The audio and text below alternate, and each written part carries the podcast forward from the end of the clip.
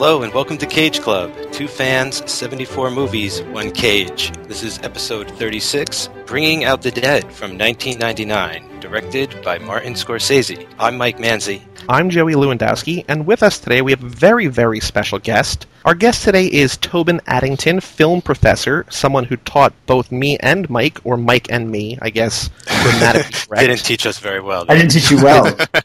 Uh, he taught us both a lot about movies and about making movies and about watching movies with a close eye. So a lot of the things that we've probably talked about in Cage Club have come through his teachings, either directly or indirectly. So welcome and thank you, Tobin Addington. Well, thank you. It must be why I like the podcast so much. You're just, you're just repeating back to me what I've told you. No, I, I, love it. This is so much fun. I'm so glad to be here. Thanks for uh, thanks for inviting me. Well, thank you for being here. And I, it might be kind of an obvious question because of who's involved with the movie, but why did you want to do Bringing Out the Dead? What drew you to this movie of all the many Cage movies that we could have talked about? Yeah, when you asked me um, if there's one I, would like to do, and you said only a few had been taken, I, I you know, my the mind sort of runs wild because there's so many different cages, right? As you and you as you, as you guys have gone through so many different cage eras. The reason I wanted to talk about Bringing Out the Dead was because it's the one of the first movies I saw, uh, first Scorsese movies that I saw in the theater when I knew who Scorsese was, and okay. I remember having very specific feelings about it when I came out, and I wanted, but I had not seen it since '99. Part of it was wanting to revisit it, and, and the things that I, I remembered very few things about it. I remember one or two shots. I remember that um, you know Mark, uh, uh, Tom Sizemore and Marc Anthony were in it, and I, and I, I had the soundtrack. I remember listening to um, "What's the Frequency, Kenneth" over and over again because it was the only track on the disc that I that I at the time liked enough to, to listen to frequently. So anyway, I remember just a, a few bare bones uh, and wanted to and wanted to sort of um, check it out again. So I thought this was a, a good opportunity. Well, I think it's a very good opportunity. This is one movie, along with The Rock, that I'd seen before we did Cage Club, but I've greatly, greatly appreciated both of those way more now that we're going through chronologically. Like, mm. neither sort of hit me the first time, but with both films the second time through, I just really love it. The other important thing that I want to bring up right up front is that this is also starring Patricia Arquette, who Nicolas Cage was married to at the time. I mean, it's happened a bunch in film history, but not that often. So whenever it happens that a couple is on screen, it's kind of a cool little thing to point out. It's not usually a very good track record when couples act no. with each other on camera as well, and this may be one of the few exceptions where they've seemed to pull it off. Well, we may have uh, something to discuss about that because I'm not well, sure I entirely agree. I said I said but, pull it uh, off. I didn't say pull it off well. It, one of the, one of the only other things I remember about this movie is um, remembering some trivia from the time that um, there's a movie called Stigmata that Patricia Arquette was in with Gabriel Byrne. Did either of you ever see this movie? I have seen part of it. I think for whatever reason, I loved that movie when I when it came out, and I remember learning it. It was released as they were shooting this movie, and that um, they had a, a little party because it debuted at number one when they were shooting Bringing Out the Dead, and that was that. That is the last thing I remember about this movie. Did she have black hair in that? Is that what her roots growing out in this film? no, they were they were blonde hair, and it's I, I, have not seen it since. I remember liking it at the time, but it has not held up for other people, so I'm not entirely sure that I want to revisit it. Patricia Arquette is not necessarily the greatest actress of all time. I mean, she did win a Best Actress Oscar last year for Boyhood. No matter what you want to say about her, whether it's about this movie or not, she will forever and always be Alabama Worley to me and she is my number one, I think probably my number one movie crush of all time, that character. So I just love her in everything she's in. Full stop. End of story. I just love her. You can't help but root for her. I don't want to get ahead of ourselves here, but yeah, you can't help but root for her in almost anything she's in, right? Like she, there's a, there's something really appealing about her as a, the human being behind the behind the role, and, and but I think that in some cases she's it's dictated by the kind of material she's she's been given. Uh, yeah, and I actually think you know her performance is probably better off for her husband being in the film with her to some degree. Mm. But again, we'll, we'll get into it. This movie is written by Paul Schrader, who wrote Taxi Driver, and he will write and direct Dying of the Light, which is a really recent Cage movie. I think it came out last year, probably straight to videos. This is the first time, but not the last time, that he will work with Cage. This also reunites Cage with a couple of his former co-stars, brings back John Goodman from Raising Arizona, brings back Ving Rhames from Con Air and Kiss of Death, And once again, like a little bit of a, a, theme popping up here in Cage Club, this was adapted from a novel. We haven't had really had a good track record in terms of reading the source material. I'd read the Sailor and Lula stories for Wild at Heart, but that's pretty much it. Have either of you read or are you familiar with the book this is based on? I am not, but just having watched some of the behind the scenes material and read up about the movie itself, found some information out about the novel, and it is based mostly on true events. The guy Nicolas Cage is portraying was a real EMS driver around New York City. I believe his stomping ground was Hell's Kitchen. I think what works well about this adaptation, there's like a through line, you know, with Patricia Arquette's father being hospitalized. Aside from that through line, which sort of just gives the movie a beginning, middle, and an end, it's just kind of like a series of vignettes. Him with a different ambulance co-rider going out and taking care of people. I personally feel that it works well as an adaptation. I don't know how true it is to the source material, but I think because there's so many different events, they come together to tell a bigger story but because they're all separated and you can sort of even like jumble them up a little bit, I think it works well as an adaptation and better than other adaptations, most notably maybe Time to Kill. It's a really interesting thing they've done with the structure here. It's explicitly Thursday and then Friday and then Saturday. They, they label each section of the of the film, and he has a different uh, partner driving the ambulance with him each night. And I think that that's that really helps when you have a more episodic structure the way this is. It helps orient us a little bit and, and maybe make up for not having a clear want that he's after in, in some kind of traditional screen, screenwriting way. And also that it really does feel you can feel some authenticity in the kind of events that he encounters, right? How how crazy it must be. It must have been to be in the in the early '90s, you know, early or pre-Giuliani era New York, having this kind of job on the streets must have been sort of a, a lunacy-making profession, and I think that really that really does come across and feels very real here, don't you think? Yeah, I think Scorsese's style definitely helps sell a lot of that too, as well. The heightened reality, the manicness of the actual paramedics, you know, just their point of view comes across, or at least Frank, the main character, is right from the get go. You know, just you're thrown right into this insanity, basically. And, you know, I think the style just helps, like, sew together the randomness of some of the night as it goes along. You know, we just sort of jump from crime to crime or from event to event or accident here and there. They're just like these little short sort of stops, like, along the way. And they all add up to mean something, but them on their own are just like these little complete, like, short stories almost. Cage plays a guy named Frank Pierce, who was a New York City paramedic who, in his opening voiceover, says that he's really good at his job and he kind of lays the groundwork, like Tobin was saying, about the era and the time we're. Like, this came out in the late 90s, but it says very clearly at the top, like, you know, early 90s New York City, that before the city started to get cleaned up, craziness abounds everywhere, that it sets a really clear tone for where we are, what's going on and the kind of things that he's going to begin to encounter. The night started out with a bang. A gunshot to the chest on a drug deal gone bad. All the elements were in place for a long weekend heat, humidity, moonlight.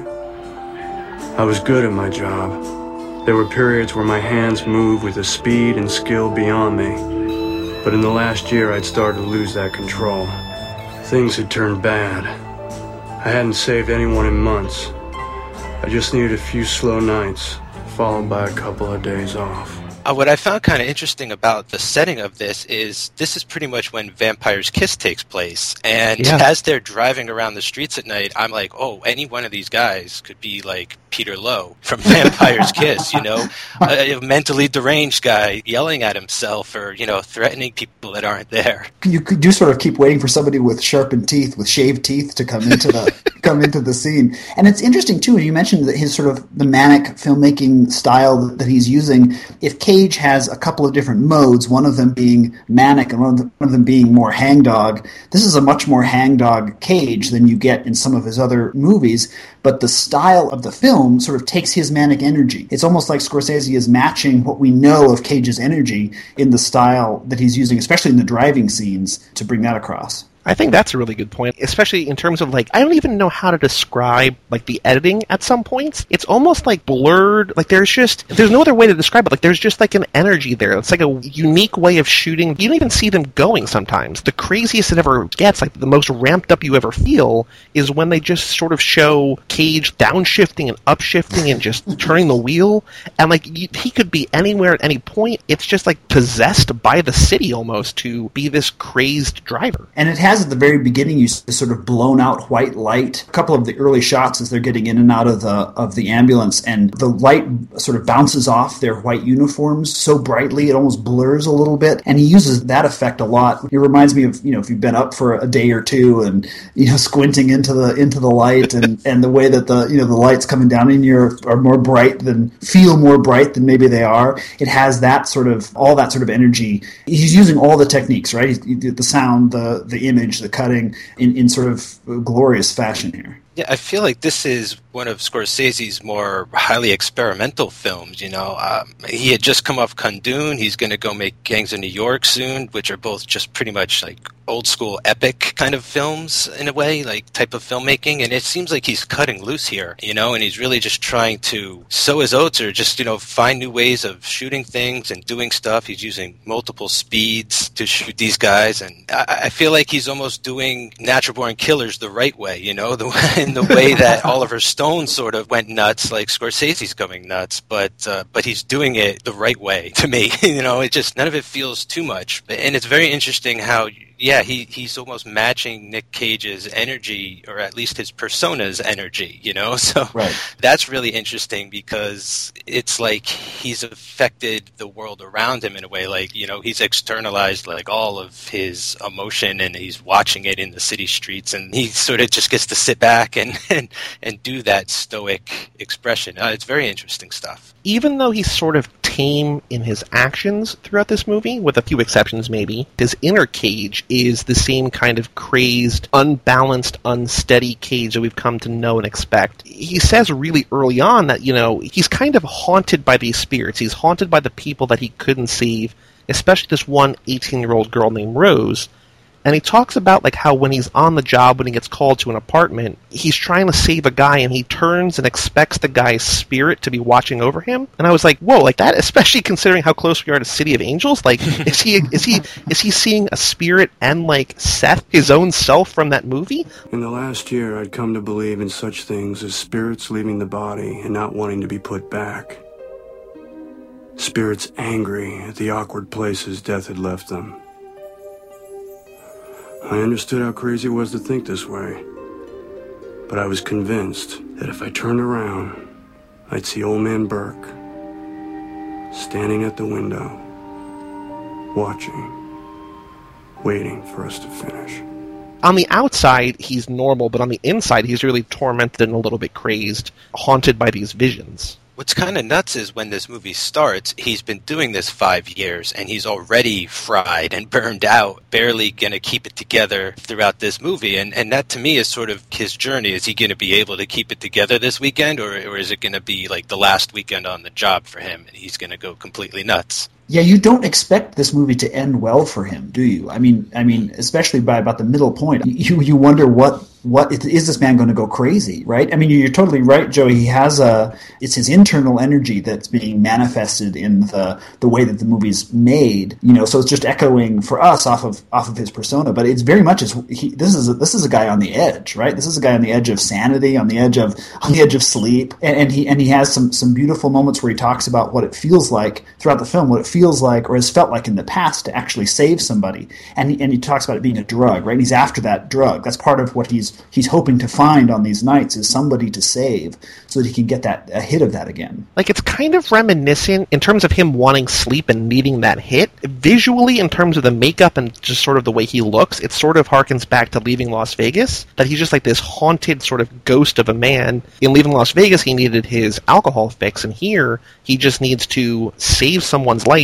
And also, I guess, kind of interesting timing same year that Fight Club comes out, both about main characters who just are unable to sleep and just sort of craving some kind of release in one way or another. It's interesting that you mentioned that too, because you guys know who was who Paul Schrader wrote the movie for, right? Edward Norton. That's Right, Who, yes. That's who he had in mind, right? So it's interesting that you make that connection, and also it's hard for me to imagine Cage getting this movie not having had Leaving Las Vegas. He's definitely bringing a lot of that sort of addiction acting to it, right? Like you get the sense that he's jonesing for it the whole movie, and he says at one point something to the degree of when you help people, you feel great, right? But I haven't helped anyone in six months. In fact, everyone's been dying on me. So it's like, just imagine how I feel, right? He needs it worse than ever. He's down to his last bottle. he almost kind of gets the release. I'm not sure if it's a good thing or a bad thing, but the first person he goes to help is Patricia Arquette's father. Patricia Arquette plays Mary Burke, and he goes to save her father,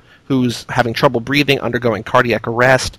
And the guy is basically pronounced dead on the scene, but revived when when they start playing Sinatra. You kind of think that like this might get him back on the right track in terms of he did sort of save a guy, but it doesn't necessarily play that way. The voiceover saying how he hasn't saved a guy in so long, and the guy dies on him, you think that's just another one on the pile, but he does save him. I guess it's not like a full recovery. I'm not sure. How do you think this semi save helps him, or does it hurt him, or does it just sort of keep him neutral? ultimately it's going to save him in some, to some degree because it brings her in connection with Patricia Arquette's character, which is the sort of as much of redemption as he ends up having in the in the movie.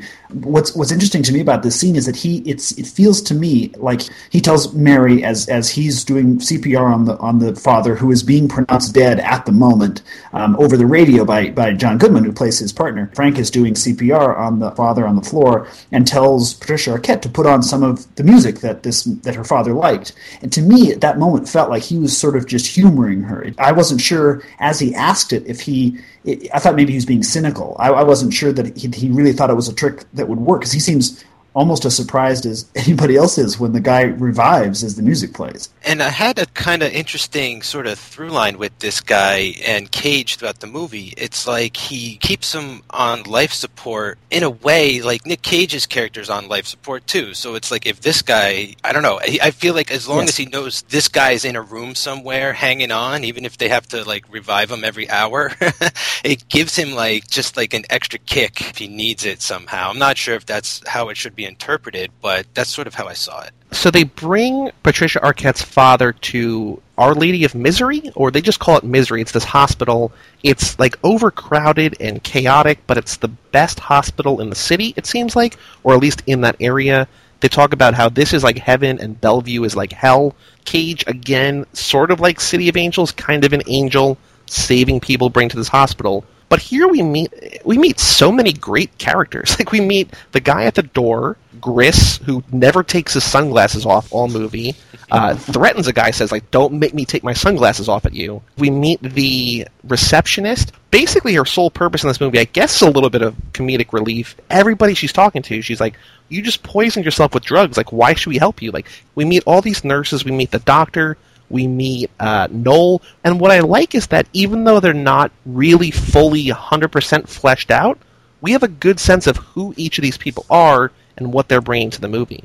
And this is not a case where these characters are going to change over the course of the film for the most part. The- These are all people who, every scene that we see them in, they, they elaborate a little bit more. We learn a little, little more about them, but they don't change. The triage nurse, the one who's telling them, you know, uh, do you really expect us to, to, to help you after you've been pumping your veins full of drugs or whatever she's saying to the next sort of hapless victim? She's one of my favorites. Exactly the kind of nurse you need at the front of an ER like this, right? Like you get dumped in. This is kind of, if Bellevue is hell, I don't want to see it because because this hospital, this ER is is rough. And having been to some ERs in New York, not at this time of but later on, you know, in the 2000s, uh, I can only imagine that this this does seem to be pretty close to, to what it must have been like. As crazy as that as that seems, overcrowded, and and all these actors, as you say, are just fantastic. Aida Turturro as the nurse inside, and the doc, the guy who plays the doctor, I don't know his name, but that sort of exhausted, sort of, um, I can't believe I have to deal with this again, uh, sort of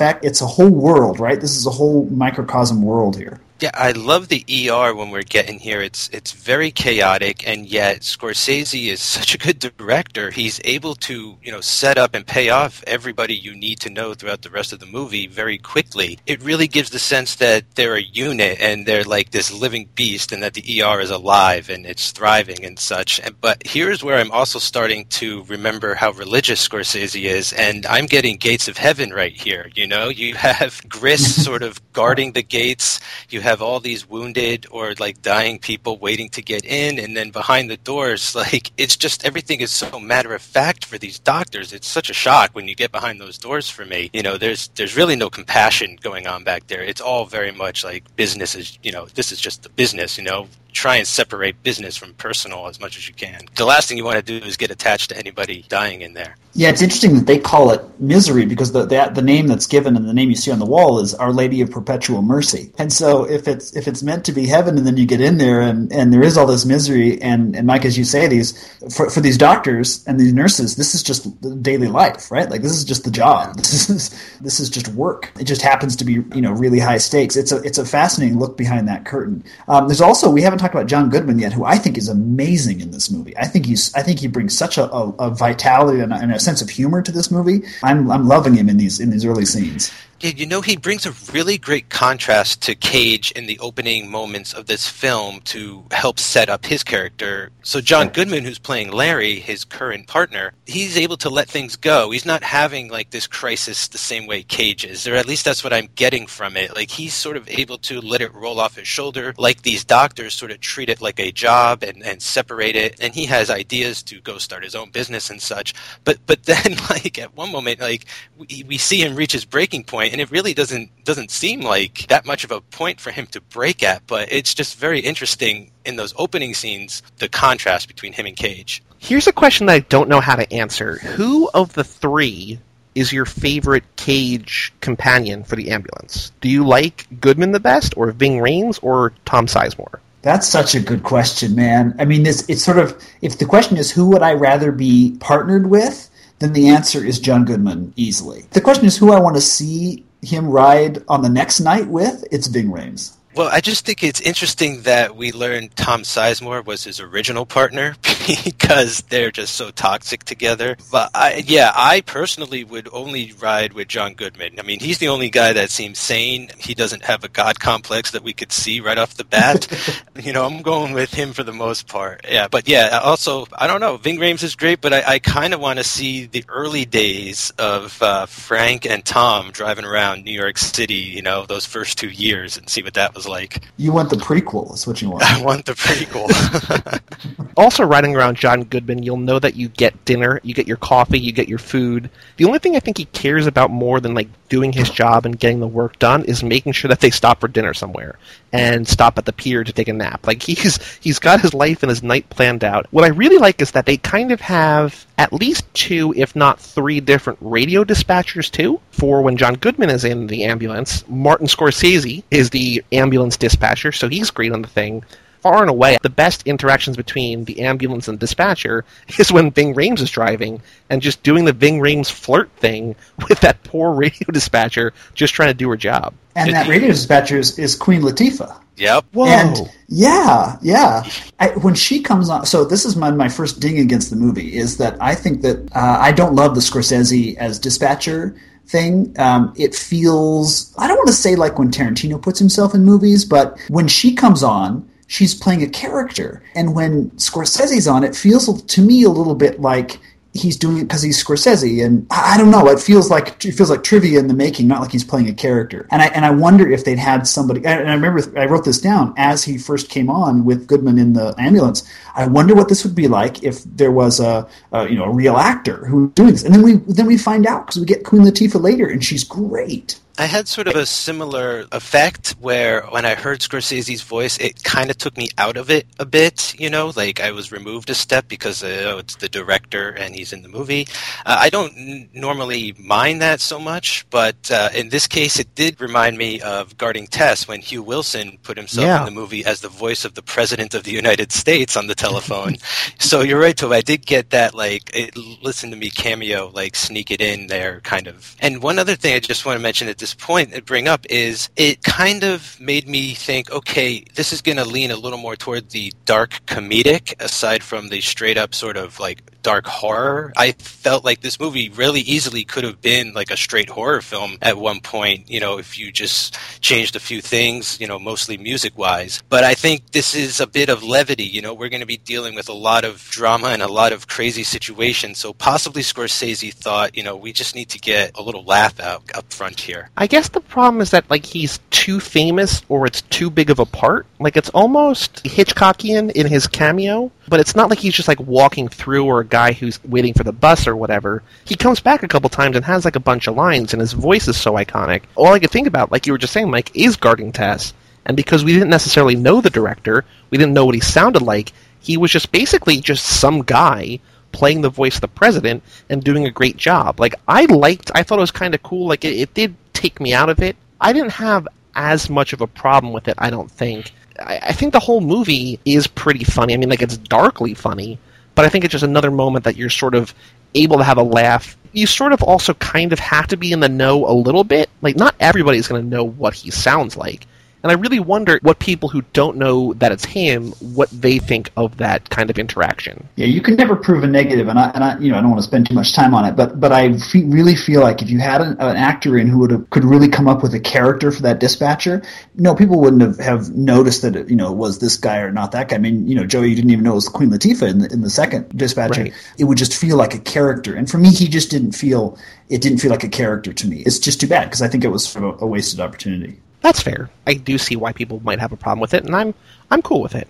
This sort of goes back to like what we were talking about earlier. Like we met all these colorful characters in the hospital, but we also meet all these colorful characters outside the hospital. We meet Mr. O, who's just like this disgusting smelling drunk of a bum. They don't really have like like is there a purpose to him being in the movie other than it's just kind of comic relief? I think he's just um, he's like a repeat offender, right? Like he's just this guy that calls in a lot, and and they see him as a waste of time, right? Like this is just a bum who needs a ride to the hospital, where like this, his buddies could have put him in a shopping cart and wheeled him there, and like you know while they're taking care of him, someone could be actually dying and, and needing their help at this time. So I think it's just to illustrate that, along with the actual problems out there, that there's these nuisance that they have to deal with as well. You know, people who just take advantage of the system. I think it's telling that when he gets brought in, it's uh, the, our triage nurse, who's usually so gruff and so mean, seems to, to, to really enjoy this guy. Seems to we're going to get a warm bath for. It doesn't feel sarcastic to me when she's inviting him in. Uh, I read that as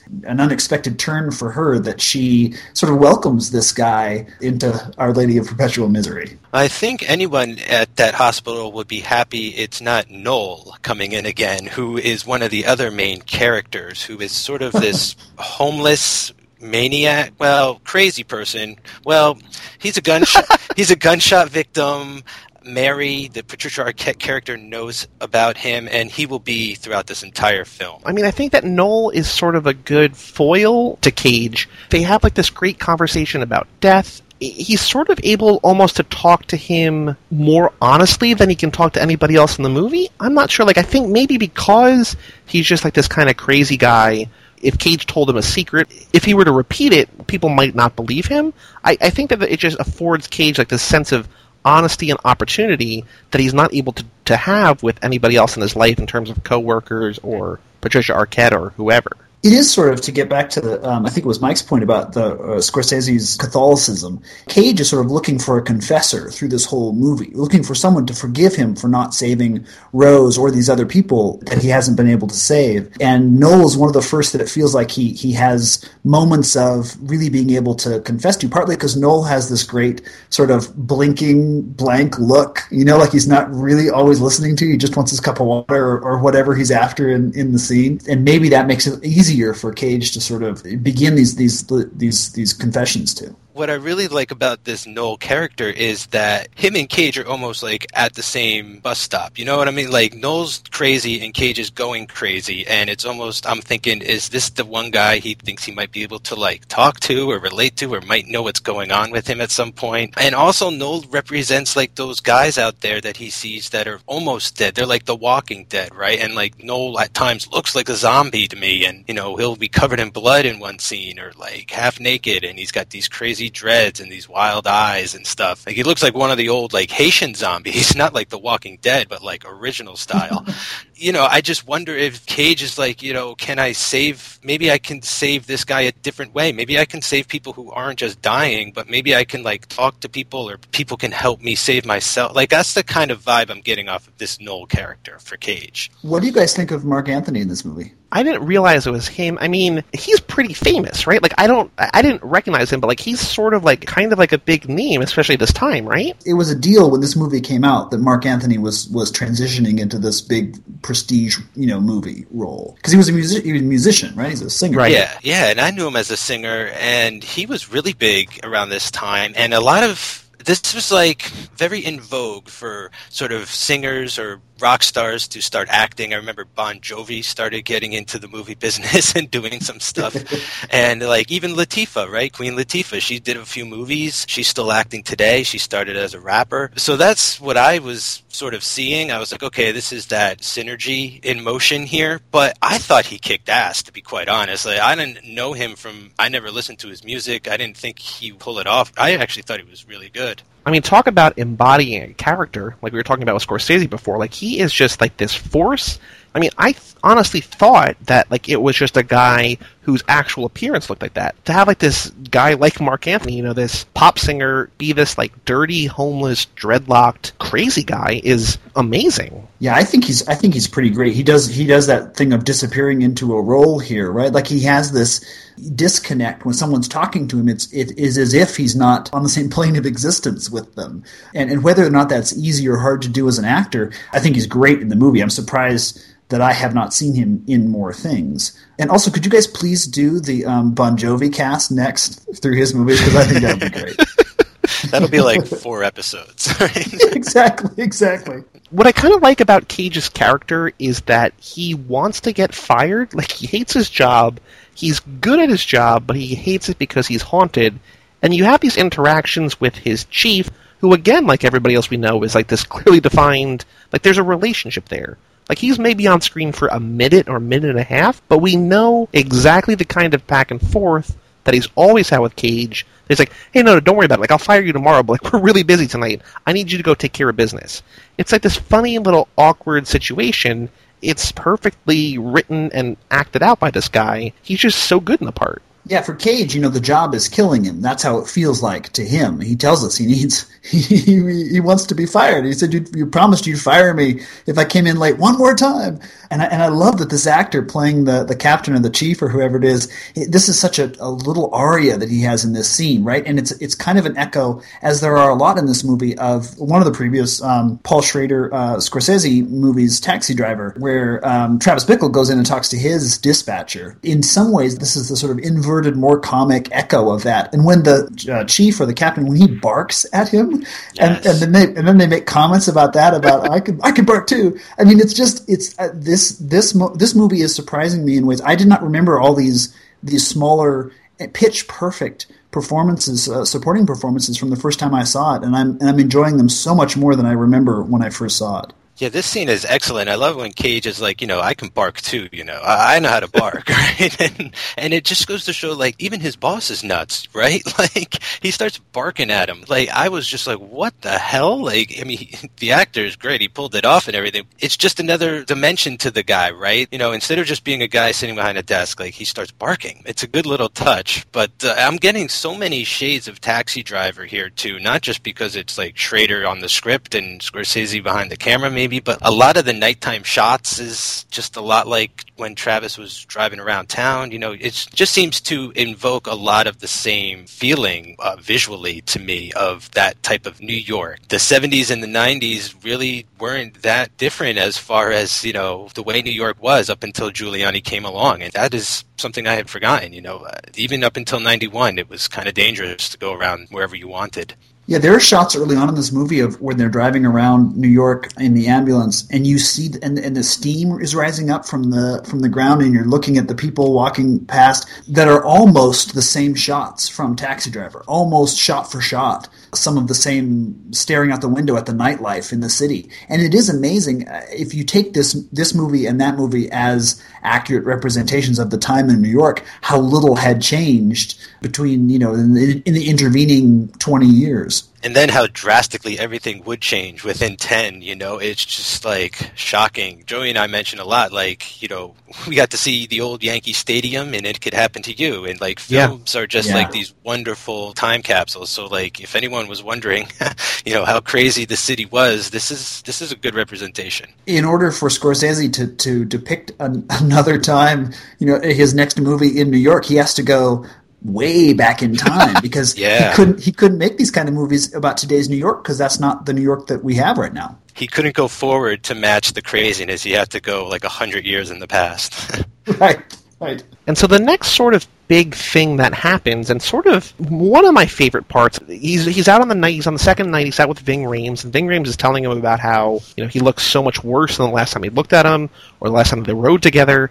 And Cage is like, "Yeah, I started seeing the ghosts again." Ving sort of delivers the Cage advice here. Like, we haven't been doing Cage advice a lot on the podcast lately, but it seems like in recent movies, he's been getting the advice instead of giving the advice. Ving Rhames basically says, you can't change what's out there, you have to start in here. Like, the world is always going to be crazy. You need to sort of change the way that you look at it if you're ever going to sort of thrive and sort of get back to living a normal life.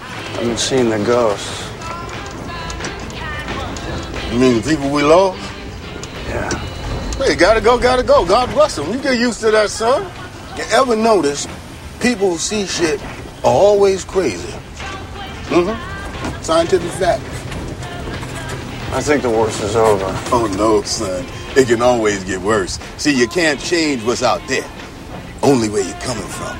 So you gotta let the good Lord, thank you, Jesus, take over in here. I totally love this character of Marcus that Ving Rhames is coming with. He has found a way to rationalize everything he sees through the good Lord, you know, and and that's great. It works for him. But like Cage would say about saving a life, you know, you feel like God, like God works through you. You know, there's no other way to mention it. Like, how else can you describe bringing someone back from dying? You'd feel like God. You'd walk around the street for days, like on a high. And here is Ving Rhames, who has who is like overdosing on that high, right? And like the God complex is just like off the charts. You know, this is like someone who should go start a cult one day, if you ask me. But I love it because it's working for him, right? It's keeping him, for all intent and purpose, sane. Well, it's keeping him from from breaking at least. Yeah, with these three partners in the ambulance, you end up with Cage seeing three different systems for dealing with this job. Where you know, for John Goodman, it's dinner, and for Ving Rhames, it's you know Jesus, and then for Tom, Sizemore, it's going to be for beat, beating the crap out of people and and sort of giving in to the worst impulses of the streets that they're viewing. These three different ways to sort of deal with this crazy job uh, that they do. But this this Ving Rhames character, if you only know Ving Rhames from Pulp Fiction and other sort of, or even the even the um, Mission Impossible movies, like you have to see this Ving Rhames performance because he brings it in this role. And we sort of get the showcase of like who he is as a character and how he's bringing in this movie in the next scene. That Queen Latifah radios in and says, "We got something for you." And then they go, and he sort of has like a prayer circle while Cage is bringing this guy back to life through science, and again, sort of, you know, man of science, man of faith, like we've been talking about a couple times in Cage Club. Cage is sort of bringing the guy back to life, doing his normal paramedic stuff. Ving Rhames is having, like, people hold hands around the body and doing a prayer circle for this guy, I be banging. Rebuke the spirit of drugs in the name of Jesus. What's his name? I be banging. What you mean I be banging? I be banging. What the hell kind of name is I be banging? I don't know his real name. Frederick Smith. Okay, Freddie. It's Frederick. Okay, I'll be banging. We're gonna bring you back from the dead. Now, I want everybody here to grab the hand of the person next to you.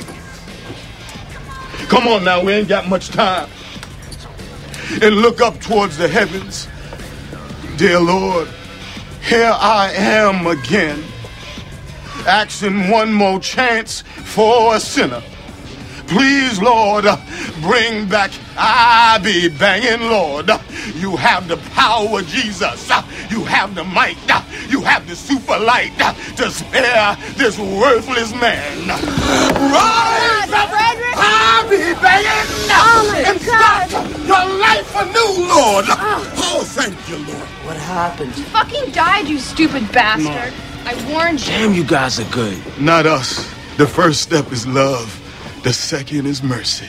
It's like this perfect blend of like crazy street culture with religion like we've been talking about with Scorsese and it's one of my favorite scenes in the movie just because it's so I don't know that I've ever seen many things like this. This is so much fun. This is he's a televangelist. He's a he's a revivalist. I mean this, and and he's he given these looks to Cage as Cage is prepping whatever this the drug is that they're going to use to to bring this kid back. And so he's totally pulling. It's a charlatan act, right? Like he's pulling pulling one over on these kids who are you know fighting over why he's eh, did, did he break up with this girl? Is that why he killed himself or what, what's whatever's going on with with these kids? He's looking at Cage and knows right at the moment that that, that, that Cage is going to revive him, and it's this the look behind the curtain of his quote unquote quote unquote religion, right? Like it's manufactured in this way. It's just a brilliant and funny, funny scene. It's just such a wonderful comment for Scorsese to make as well. He's taking a shot as, at his own religion in a way here too, you know, where him as a filmmaker is saying, okay, there's sides of this religion that are trying to rob you blind and they're not real and they're just trying to take advantage of you. And I just think it's wonderful that he was able to put that in this film and, and find a way to show that that's sort of just universal, you know? I mean, Ving Rhames being the African American and sort of leading this circle of white goth kids to rockers to like revive their kid. It's comedic, it's smart, it's yeah, it's just such a unique scene. Piggybacking on that in terms of Scorsese sort of taking a shot at his own religion, we go back to the hospital after this saving. Ving Rhames talks about how like he thinks there's a special place reserved in hell for people who charge a dollar fifty for a slice of pizza.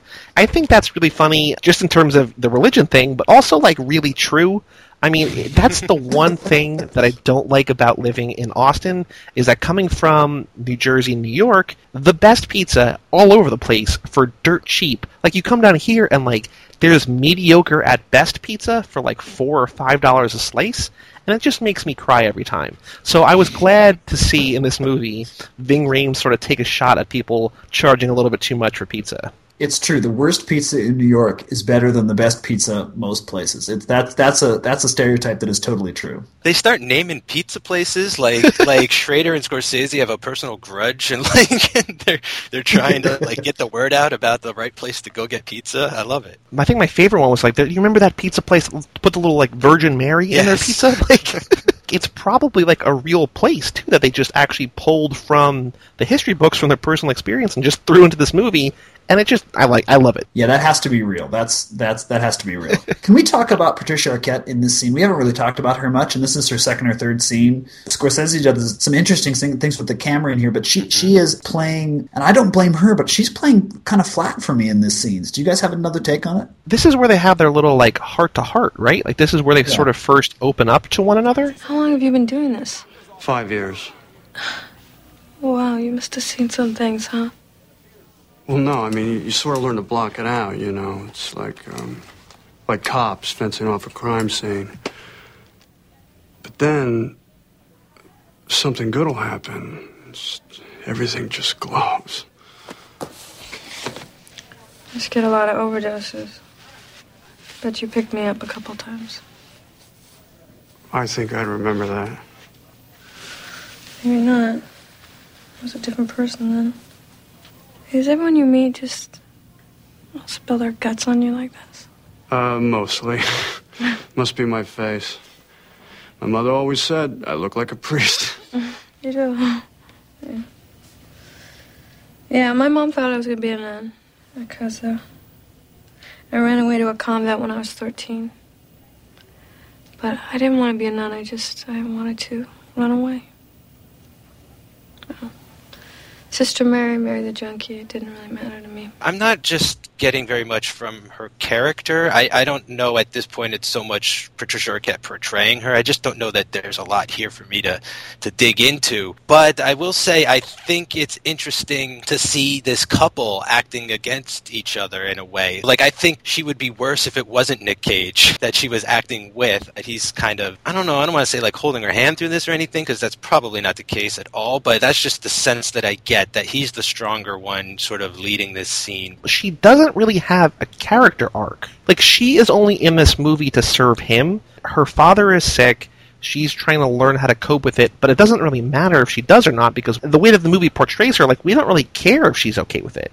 She's just there to sort of at the end give Cage the forgiveness, channel the Rose, the girl that he wasn't able to save, to accept her father's ultimate death and give him forgiveness that like it wasn't his fault. So I think that's part of the reason why she's not the greatest in this scene or in the whole movie because she just doesn't have anything to work with. I totally agree. I think it's the writing. I, I, don't. I don't think that she's a character. Really, I think that she's kind of a, a, a, cipher. She's kind of a mouth mouthpiece. We're supposed to believe that she is ultimately going to be, you know, his source of redemption in a way. I'm I'm having a real hard time figuring out why I'm not connecting to her the way that he is. And, and I just I have to believe it's the way that the, the, the part is written that it's a little thin, especially when you have all of the if you think about all of these other characters, even the the one off you know the triage nurse like you, i know so much more about her, her about her emotional state i can sort of see what she was like you know 20 years ago or five minutes ago and I, and i don't get i'm not getting any of that from her but i don't think it's patricia arquette because there are a couple scenes where she does really show up. I think it's i think it's the writing here. I'm also not sure how invested in their relationship we're supposed to be. I don't know if it's hmm. supposed to be romantic. I don't know if he's just there trying to get something from her, and that's just the forgiveness or the relief or whatever. They never kiss. At the end of the movie, she's just sort of holding him, kind of like motherly. In the next scene, we have Ving Rhames talking to Cage about the rules of love, like don't get involved with the patient, don't get involved with the patient's daughter. But like, are they supposed to be a couple? Like, it doesn't seem like either of them really want it. I don't get the sense that they're supposed to be a couple or that they might end up being a couple. I actually think her character would be stronger if she were in less of the movie because it would sort of have more importance in a way, right? Like we just get a glimpse of the daughter at the beginning and a glimpse of her at the end, and we could maybe chart her growth or change in our own heads just from those two sequences. But sticking with her, I don't know. Like part of me goes back to the religious thing again. It's hard not to, but her name is Mary right? And, you know, I just keep thinking of Mother of Jesus and all the Marys in the Bible and things like that. So she could perhaps just be this sort of symbol that he, we'll find out things about Mary soon, that she isn't the most holy of, of people. But, like, I think at this point, Cage is just trying to hold her up on some kind of pedestal for some reason, like holding out hope that people are good and she's just one of the good people who got stuck under the mud somehow. Uh, doesn't deserve to be here.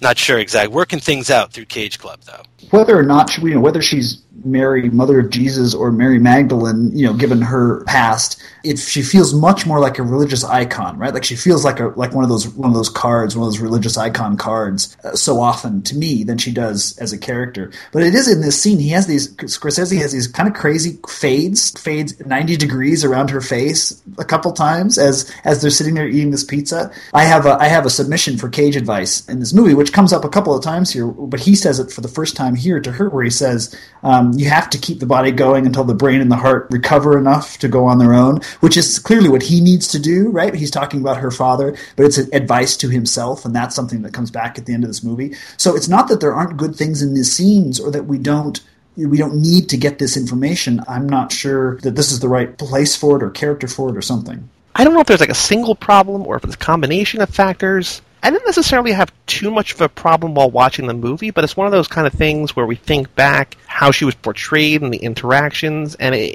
it, it's not as good as it could have been. And I guess, I mean, I brought this up again uh, in City of Angels when we were talking about Meg Ryan. Now that we saw Cage and Elizabeth Shue in Leaving Las Vegas, I kind of want them together in every movie. Oh, that's Like- fascinating. So we sort of ran into the same problem in 8mm with Catherine Keener as the wife, right? Like she was drastically underwritten and we had such a strong actor to do a lot with nothing. And it's just, I don't know, it could just be the, the era of filmmaking, right? Like the 90s. I mean, these are just such adrenaline driven, male centric sort of stories that we're watching. And so that could also just be a factor. I think what's also kind of interesting is that this is one of the very few movies so far that Cage doesn't really get the girl. Yet in real life, like he has the girl. like this is the one example where he just doesn't necessarily. There's just not a love story. It's weird that like the movie that his wife at the time was in is one where they're not together. Yeah, there's no compromising going on in this movie, or the only compromising going on is happening, you know, in the trailer after after cut. I disagree a little bit. I think there is a love story. I just don't think it's a sexual love story. I think that they have a their their story is one of love. It's one of compassion. It's one of forgiveness. It's one of redemption. It's just not physical. The one kiss they have, he kisses her on the cheek in this beautifully lit shot in the parking lot of the hospital, and then and then we'll get to the end when we get there. But it's they're they're going for and achieve some of a love story. It's just not the traditional romantic love story. Going back to just how he might be trying to save someone in another way, right? Like maybe he can save this girl even if he can't save the father somehow, or maybe talking to her will find a way for him to save himself. Like, I'm sort of going in that direction now. I guess that's like the whole point of the movie, right? Like he's saving these other people, but he's unable to save himself, and so hmm. He's just looking for the person in his life, whether it's a patient, whether it's a coworker, whether it's a patient's daughter, whoever, that can help sort of give him absolution and save him and bring him back to the life that he once had. and maybe save him from his haircut. His haircut is so beautifully bad in this movie, like clearly deliberately, but it's just so beautifully bad in this movie. And you chalk it up to another cage cage hair, uh, you know, bravery here. This is uh, this is brave to, to walk around how many ever many months they filmed this movie with this haircut. he's supposed to look disheveled, right? Like what's kind of interesting, I think, is that we rarely see him off the job. Like we don't know what his home life is like. We don't know if he has friends. We don't know what he does when he's not on the clock. All we really see of him is him at work. And I guess that kind of gives the sense that like he's always at work, which we know can't be the case. Between the makeup, between the hair, between the way he carries himself, it all just portrays this guy who's sort of kind of given up, right? I started wondering if this was a case where they did a lack of makeup. Maybe you know what I mean. Like normally, you spend hours in the makeup trailer to look good. Maybe he showed up on set and they just shot him like this, and it's like, you know, in movie standards, this is just everyday Cage. He definitely gets that look across. He's a skeleton. He's like a zombie in this movie, basically. You know, he looks like a guy who hasn't showered in days. When we see his house, he's got tinfoil on the windows to cover all the light, right? Because he has to sleep all Yeah. day. And you talk about vampire's kiss, like this, this guy is a vampire basically and and at night you know he's trying to sort of feed off of other people's hope or guilt or misery and that just like keeps him going like another day. What sort of gives this movie like a little bit of a burst of life doesn't really necessarily do much for him but seems to do a lot for Ving Rhames' character is when they get a call that there's some basically the call is something like there's a junkie at this old you know apartment building needs help go help him out. It's again sort of like a little religious like talk about mary right? Like it's these two guys it's this couple keeps like oh she's pregnant and, and the guy's like no like we're virgins. Like it can't be like it's, it must be like an like if she's pregnant like it must be like an immaculate conception. They save this woman they deliver the two babies Cage rushes one to the hospital, him successfully kind of doing his job, doesn't do much for Cage, but like gives Ving Rhames a real charge. the way cage sees it is i didn't save mine you saved yours but that was yours and this is mine and i lost my baby. But the way marcus sees it ving Rhames, he's like nah man he's like i didn't save this baby we saved this baby together you know? Again he might be a zealot but like he's got the right idea he's he's always looking on the bright side and and for what it's worth he's trying to save cage too you know but cage ain't hearing it he's just not listening Don't give me that look. What look? You know what look. It's all over your face. That I just saved a little baby boy look. We just saved a little bouncing baby boy. Think of it that way. I don't want to hear about it, okay? That's three jobs for the night. It's over. Three jobs. Time for a drink. 6 a.m., the cocktail hour. All right, so pass the bottle. I know you're holding. The bar is now open. I hate. You know, when I had that little baby in my hands, I felt like I was 21 again. Call like that makes me want to go back to working three nights a week, not two. You know, start running again, cut down on my drinking. We'll drink to that. Here's to the greatest job in the world. And as we've said, there are moments in this movie where Scorsese is is at his best, is I'm really on top of his game. And there's one of these moments is as as Cage rushes into the ER with one of the the infants, you know, um, doing infant CPR as he's coming in. There's this uh, all this the quick action shots as they're as they're getting all the medical equipment ready, and there's this whip pan up to the baby monitor where they have all stopped to look and see if they're going to get a heartbeat.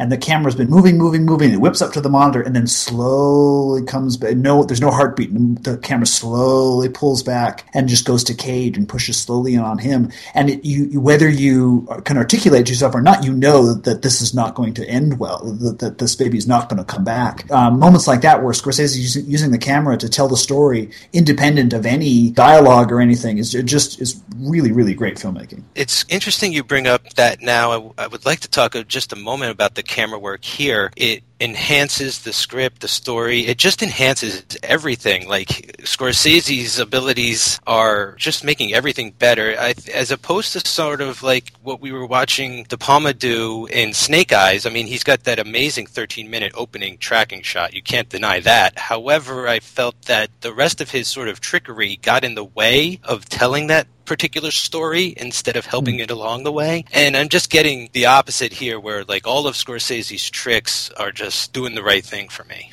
Well, it's kind of about using the tools that you have, but not overdoing it. I think we covered that a lot in Snake Eyes. That like, there's a lot of cool things, but there's just too much of it. Here, some of the things kind of stand out. Like we talked about when they're in the ambulance, and then just like the weird blur photography, or like Tobin was saying, when they have like the left shot of Patricia Arquette, then the, the straight on, then the right. They're few and far between, and they sort of they're there for a reason. I think is the Right. the important thing, right? Like they're whatever the scene wants to accomplish. They're like little touches or flourishes that help, as opposed to Brian De Palma saying like, "Hey, look at all this cool stuff I can do with cameras and editing." There's very, very little in this movie that feels like he's showing off just for showing off's sake. So much of the of the camera and the editing, I don't even want to say the word tricks. The techniques that he's using are so often tied to story or psychology or emotion. Again, this is this is I, I to show my hand. I didn't love this movie when I first saw it. I like it so much better this time. Maybe because I've I've been to film school and I've made movies and I, I have some I've, some- I've seen a lot more. You know, since I was 21 or 20 or whatever. But there's a real sense here that he's he's in command of his vocabulary. You know, he's in command of this camera, and it may feel manic, but it does not feel out of control. So getting back to things a little bit in terms of the story, Ving Rhames, like we were saying, does have the right idea. He's like, no, I didn't save the baby, we saved the baby. But like it gets him too amped up and they flip the ambulance. There's such little fallout from it in the movie that it almost makes me question whether or not it actually happened. Cage sort of has scrapes and bruises for the rest of the movie, but they don't really get in trouble. I mean, they were drinking while they were driving the ambulance. Most of this movie, for the most part, it's grounded, but like this is such like an over the top event that makes me wonder like did this actually happen? That's so true. There's a lot in this movie that it begins to feel more and more like a fever dream, and I begin to wonder more and more what we're actually seeing and if it's something that's really happened to him. And that's a great point. I had not thought about about that whether or not the fact that there was no there's no repercussions really from crashing this ambulance. He just sort of walks away from it, right? I mean, it's it's a great moment in the movie, and it's, again, it's shot beautifully as that that camera turns as he gets out of the ambulance. It's sort of sideways, but it looks upright to us, and we realize it's on its side. But but that's true. You you you really do wonder if stuff like this is actually happening to him. It almost made me feel like it was a scene from After Hours or something, like where no one was witness to this. Like, did it actually occur? Where are you? Is it just that time at night in the city where crazy things are just happening all over the place, and it's also very self-contained? But it also is sort of making a comment about these guys who are supposed to be out there helping people again it's a job for them. Like they're drinking on the job. You know the irony of medics getting into a car accident right? Like i just think it's it, it caps the scene really well. I don't know. It puts a good cap on the end of the day. It all comes your way from ving Rhames being on this high and not being able to know when to say when. And it's just meant to show that there's repercussions when you try and do too much right? It's quitting time but ving Rhames won't be having it. One more job. And it's like no it was supposed to be quitting time. And like the universe is telling you that by getting you into an accident Speaking of quitting time, like this is finally like the last straw. The Cage is like, all right, like I quit. I'm not going to wait to get fired. I can't be in ambulances flipping. Like, I'm not really happy with my life, but like, I still want to keep living. And, and wouldn't it be for you too? I mean, that would, as, as if there weren't other things that had happened that would have had me reevaluating my life choices. Flipping an ambulance because the other EMT is is drunk. Yeah, I'm done. I'm done. Now that he is sort of free of his obligations, this is kind of the longest stretch of the movie where we see him not on the job, and he sees Patricia Arquette coming out of the hospital, and she's headed somewhere, and he offers to give her a ride. And they go to this apartment building, and he follows her up against her wishes if the hospital is heaven, sort of like we were talking about in 8mm when we go into Dino Velvet's office, going into this one apartment is sort of like Cage entering hell. Like everything is tinted red. We kind of meet the devil himself. There is like this demonic, hellish imagery here, right? It's interesting too to, to connect to Scorsese's Catholicism, which we may be overdoing it. Although it's you know he said it, and, and Schrader, you know, his, for his own way, his own Calvinist upbringing, he's he's brought up the same kind of thing that this devil is um, seductive, right? This is not the devil with the with the horns and the pitchfork throwing fire at you. This is the devil who invites you in, makes you feel comfortable, and yeah, you feel some menace, but he's but he's very smooth, right? Like he's and he's he's offering you exactly what you want. He's offering him sleep. He's offering Yeah. offering him rest. Like it's that this is the most insidious kind of devil, right? And he refers to his den as the oasis, another sort of theme of water. You know, we've had Noel sort of craving water this entire film, and now Cage is going to sit down at the oasis and relax here for a little while. This is very interesting, and it's something we've sort of seen a lot with with some Cage Club films where he's meeting his opposite. Cage is this hmm. wound up, tense, do gooder, angel type figure, and he's meeting this like completely laid back, you know, as chill as possible. You know, even later when he gets injured, he's still pretty chill, right? Like nothing rattles this guy. And it's really cool how this we get like this scene where he's acting against like his opposite self. like you were saying, Tobin, like he's offering exactly what Cage wants the most. It's sleep, but it's kind of like a false sleep. Right. Mm-hmm. This isn't the way that he's meant to get the sleep. Ultimately, he will sort of get that relief when he comes to grips that it wasn't his fault that Rose died, and et cetera, et cetera. Talk about like in a movie full of manic inner thoughts for Cage, refined directorial flourishes from Scorsese. There's like the craziest dream sequence in like one of the craziest dream sequences I've ever seen in a movie. It's so out of place almost that it feels right at home. I'm sort of going to go back to where I say like a lot of this has horror influences and I'm seeing it here a lot too. All throughout the film the lighting has been almost lit like a 80s Italian horror movie from Dario Argento. It's like very Yes. Suspiria type. There's, you know, ghosts on the street and the haunting atmosphere to the whole thing. And this dream sequence, you know, almost getting like we'll see a little bit of this almost in Shutter Island later from Scorsese where he whips out his gothic horror again. To get a Scorsese dream sequence, like I was not expecting this and I'm loving it where he's pulling up the ghosts through the city street from the underground and they're all coming up and everything. And then he goes into like a flashback and, and we see the mystery behind Rose's death, which I was not ready for. This is a really good place to put it, right? Like he's having a, it's supposed to be a dream, but he's having a nightmare. Scorsese is known for his use of music, and you know, as, as I said, I listened to the the soundtrack to this and spent most of my time on the "What's the Frequency, Kenneth," the REM song. But but this this Japanese Sandman music over over at least the beginning of this, and I mean, it's the fever dream of the movie sort of comes to the to the boiling point here, right? To mix my metaphors, the music in this, I think, just sort of perfectly sort of goes against what you're seeing as well as reinforcing it in a way. It's it's really fun to see that way. What, what I like about this dream sequence is that, like, aside from the music, because the music is perfect, but I think it's telling that even in his dreams, like, Cage can't get rest, he can't get relaxation, he's not able to save these people in his dreams. Even when he sort of seemingly gets what he wants, he doesn't get the relief or the release that he needs. It's like a false kind of hope. Early on in the film, he says, All I need are a couple slow days, a couple days off. I don't think he really knows what he needs, to be honest. Like, he, he thinks he just needs a good night's sleep, but what he really needs is to sort of forgive himself. those two things get bound up here. We see the, the, the root of those of those two things in this sequence. I don't know if as the movie's going on, we just see Cage's inner self devolve into more and more madness, and like this is kind of a breaking point. But we go back to the hospital, and he goes to see Patricia Arquette's dad. The guy is laying there like semi-responsive. He's been resuscitated like what, like they say, seventeen times,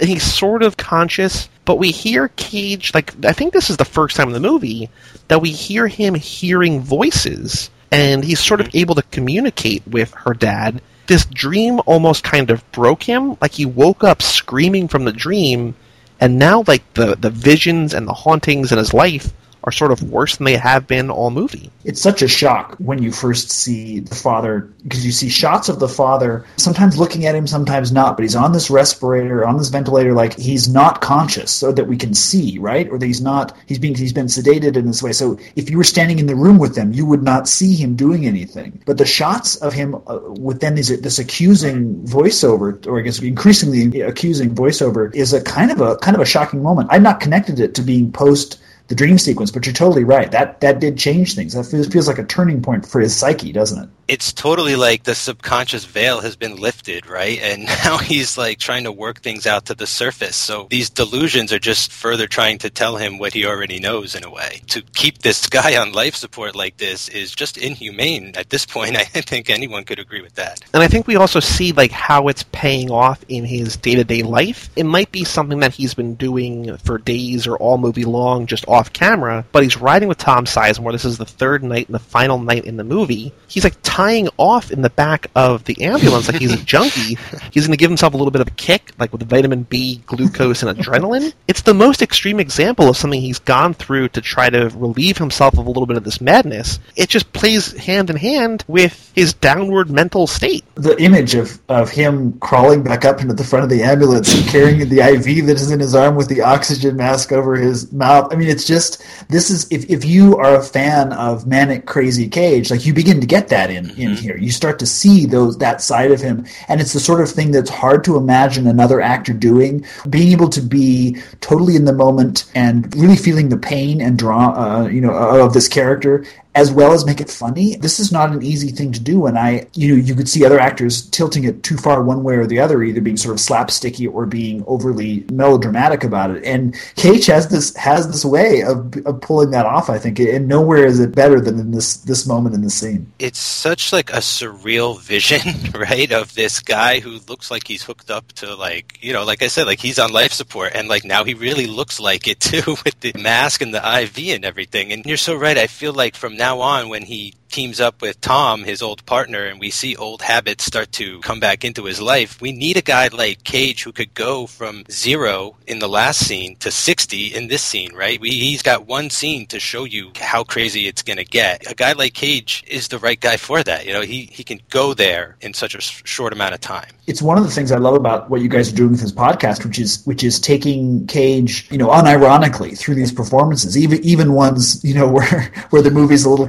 a little over the top or he's a little over the top. But you, people can, I think, forget how specific an actor he can be, and, and that really shows up here. This is also the scene that has the shot that I remember, remember most from the first time I saw it. I, I, if I remember nothing else from this movie, it's this pan left as the as the taxi goes by, except we're looking at it halfway upside down, right? So it looks like it's yeah. you know driving across the screen, even though it's on the street. It's a it's a wild wild shot that I, I can't describe very well uh, over the over a podcast, but but you should really take a look at it. It just I did not know enough about film to understand anything about it when I saw it, except that it just that image just completely stuck in my mind. Going back to what we were talking about in terms of like the the directorial flourishes, like as Cage is getting crazier, I guess Scorsese's getting a little crazier too. We see Sizemore in like the manic little driving. There's a lot of things in the scene, that shot, these shots, whatever. Everything's coming together and just amping you up. Basically, we're going to reach a breaking point sooner rather than later. We don't know where it's going to be or how it's going to happen, but like things aren't going to go well here. As intense as everything's already been on Thursday and Friday, Saturday is going to be like the third act of Goodfellas. You know, when when Henry thinks he's being followed, it's going to take that and go even further. You know, like every kind of problem, I guess, with this guy is going to come up. Now. Like it's just that ambulance isn't really going to come to represent very much good for the rest of the film. There's it comes to like this boiling point. It's scary. It's intense and it's bizarre and I'm loving it. So we sort of get with his three different partners, they all have very distinct sort of personalities and, and Tom Sizemore is definitely like this aggressive I almost see him as like this Vietnam vet having flashbacks while he's driving around the city, you know, thinking he's at war or something. And his ambulance will sort of come to represent like the aggression that needs to sort of be discharged to deal with jobs like this. They have a call where a homeless person has tried to kill himself. Cage gets there and he's just so disgusted with the failed suicide attempt that he ends up going off at this poor guy. And we never see him yell at any of his patients before, but now like that he's riding with his old partner, it's like that anger has like infected him. This is the worst suicide attempt I've ever seen. Okay, You feel that pulse? Here? That's where you cut. And it's not across, it's down, like so. Here. Take it. I can't. What? I can't. Oh, I see. With all the poor people of this city who wanted only to live and were viciously murdered, you have the nerve to sit here wanting to die and not go through with it? You make me sick! Take it! Take it!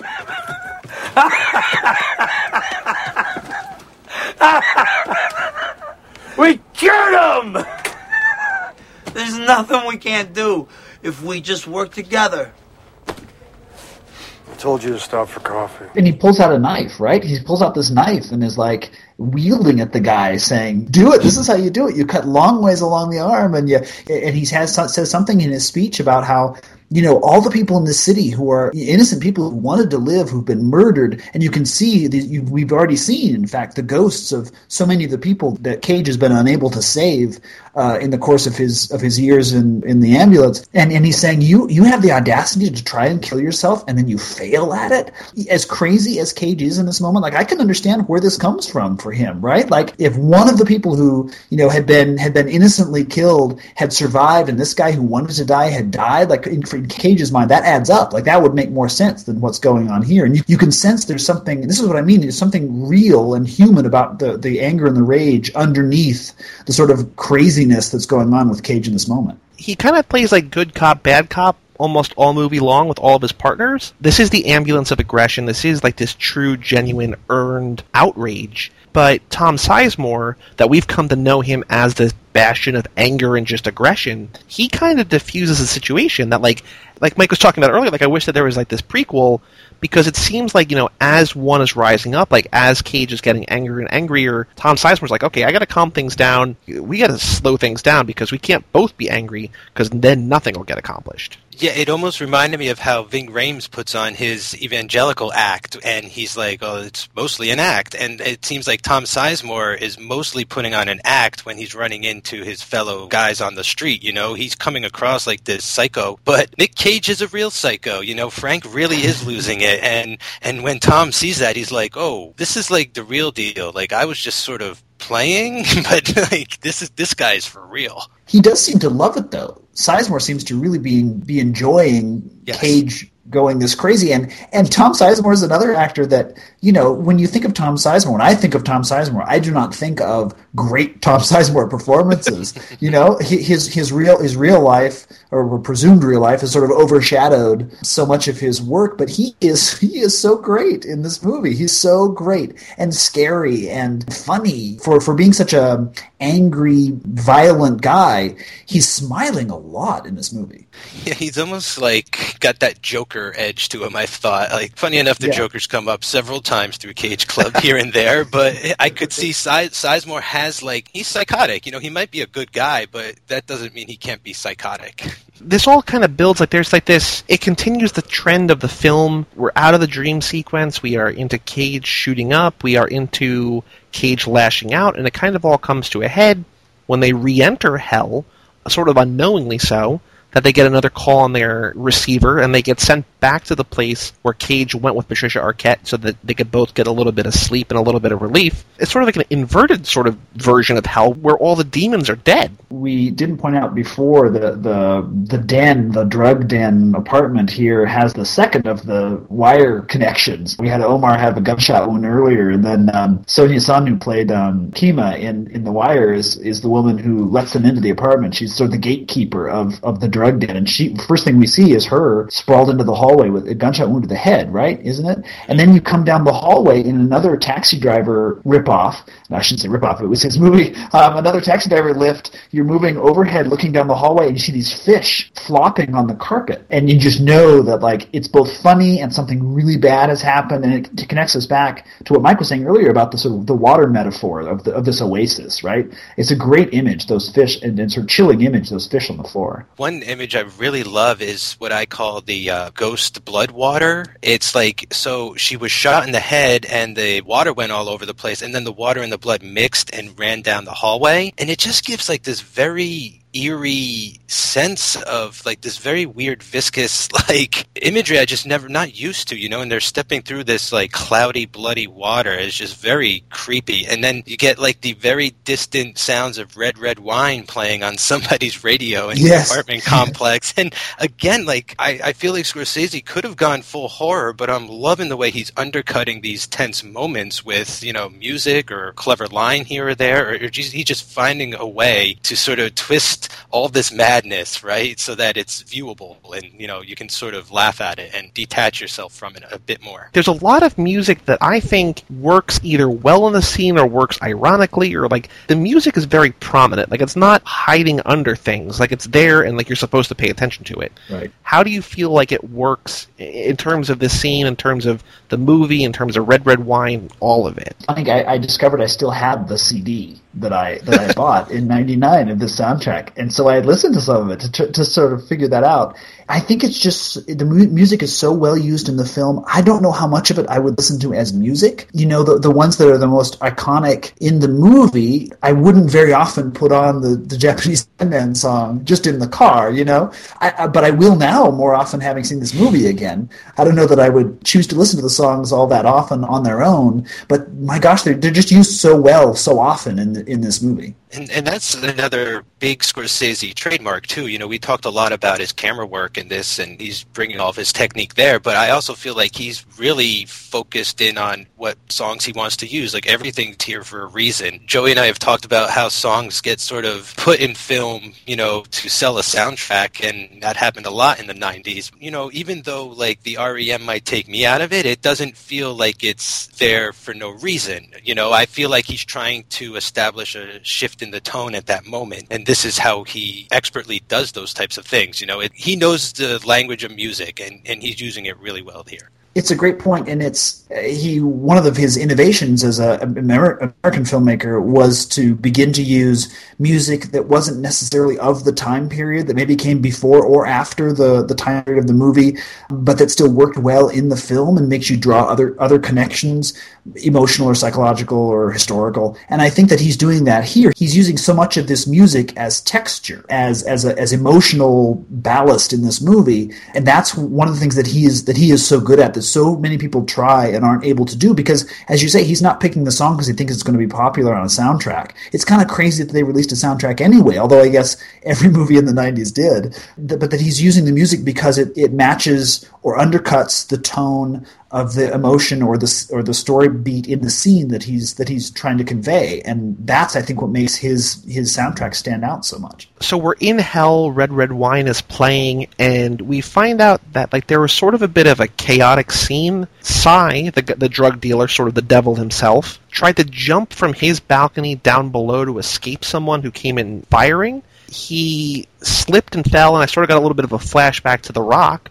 That we just Yeah. see a guy impaled on a spike, but unlike the guy in The Rock, who was not only shot out of a building with a rocket, but impaled on a huge spike, Cy lives here. The paramedics sort of buckle in, cage to the wall, and he holds on, and they're able to rescue him and bring him back. It's kind of weirdly fitting, maybe. He, he sort of downplays it, but Cy is like, no, like realize that like you saved my life. Not only did he get him off the pole that he was that he was impaled upon, but he held on to him and kept him from falling off the edge off the 14th floor. It's kind of weirdly fitting that like the man that Cage sort of had to save was kind of the devil, was kind of his opposite. It's just oddly fitting, I think. It's totally true, and it's be- sort of a beautiful moment where the drug kingpin can't hold his head up. Right? He's he's he's impaled on the spike, dangling over this balcony, and he says, "I can't hold my head up anymore." It's such a human moment where he asks Cage to hold his head, and Cage does. He leans out and he cups his head in his hands, and it's it's it's more religious imagery. It's more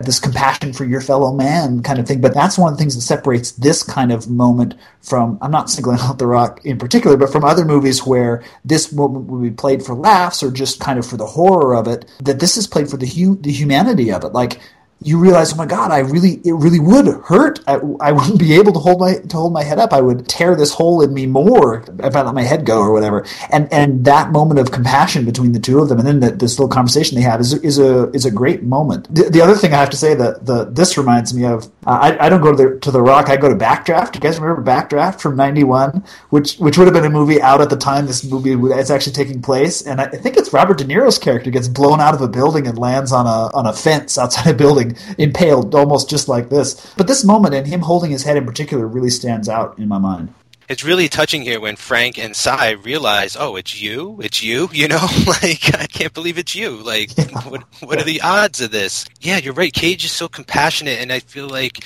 everyone else there really doesn't give a shit about Cy. Like he's just some pimp drug pusher who got what he deserved, right? Like some younger kids, you know, were trying to take over his turf or something, and they came in and gunned him down, and they're the real devils. Like it turns out Cy was just some mid class demon. They they have this connection that transcends all that. It's just between two people at that moment, you know, and that's what I really like. And and Cy, he's hurt, he's injured, but he's talking to Frank about like how much he loves this city and he loves this town and you know he's going to get back in there and you know he's going to survive and all this. So it's just like this very touching moment here that i wasn't expecting. And this kind of sets him off on the right trajectory that he finally saved the guy's life he goes back to the hospital. Him getting back into feeling like himself. He sees Mr. Burke again. He sees Patricia Arquette's father, and he still wants to die. And Cage, like, I think he sort of realizes that, like, I, I guess it's kind of like accumulation of a lot of things, right? Like the like the junkie tried to kill himself. People who want to die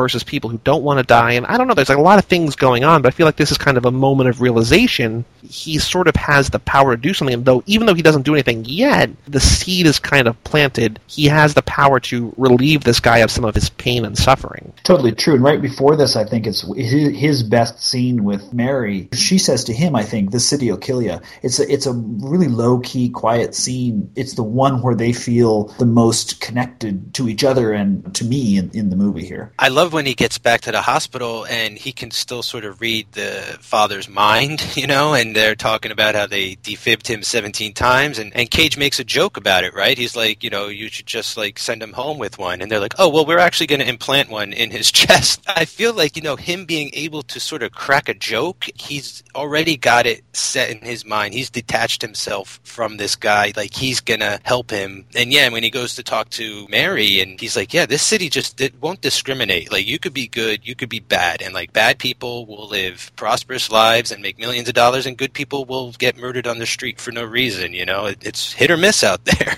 before he's able to do something good, before he's able to help this guy out, he just says, "I want to break something." He has like this great speech about how like they're sharks. I think this is kind of another sort of maybe the final example of his coworker like rubbing off on him because they're just out riding again. And he's like, We're sharks. We can't stop swimming or we're going to die. I want to break something. Come on, Tom, pick up a job. Well, you want some bum on the bus terminal? We'll wait for a real call. Let's get in a fight then. Who with? That's your job. Just keep driving, keep moving, no stopping. We're sharks. We stop too long, we die.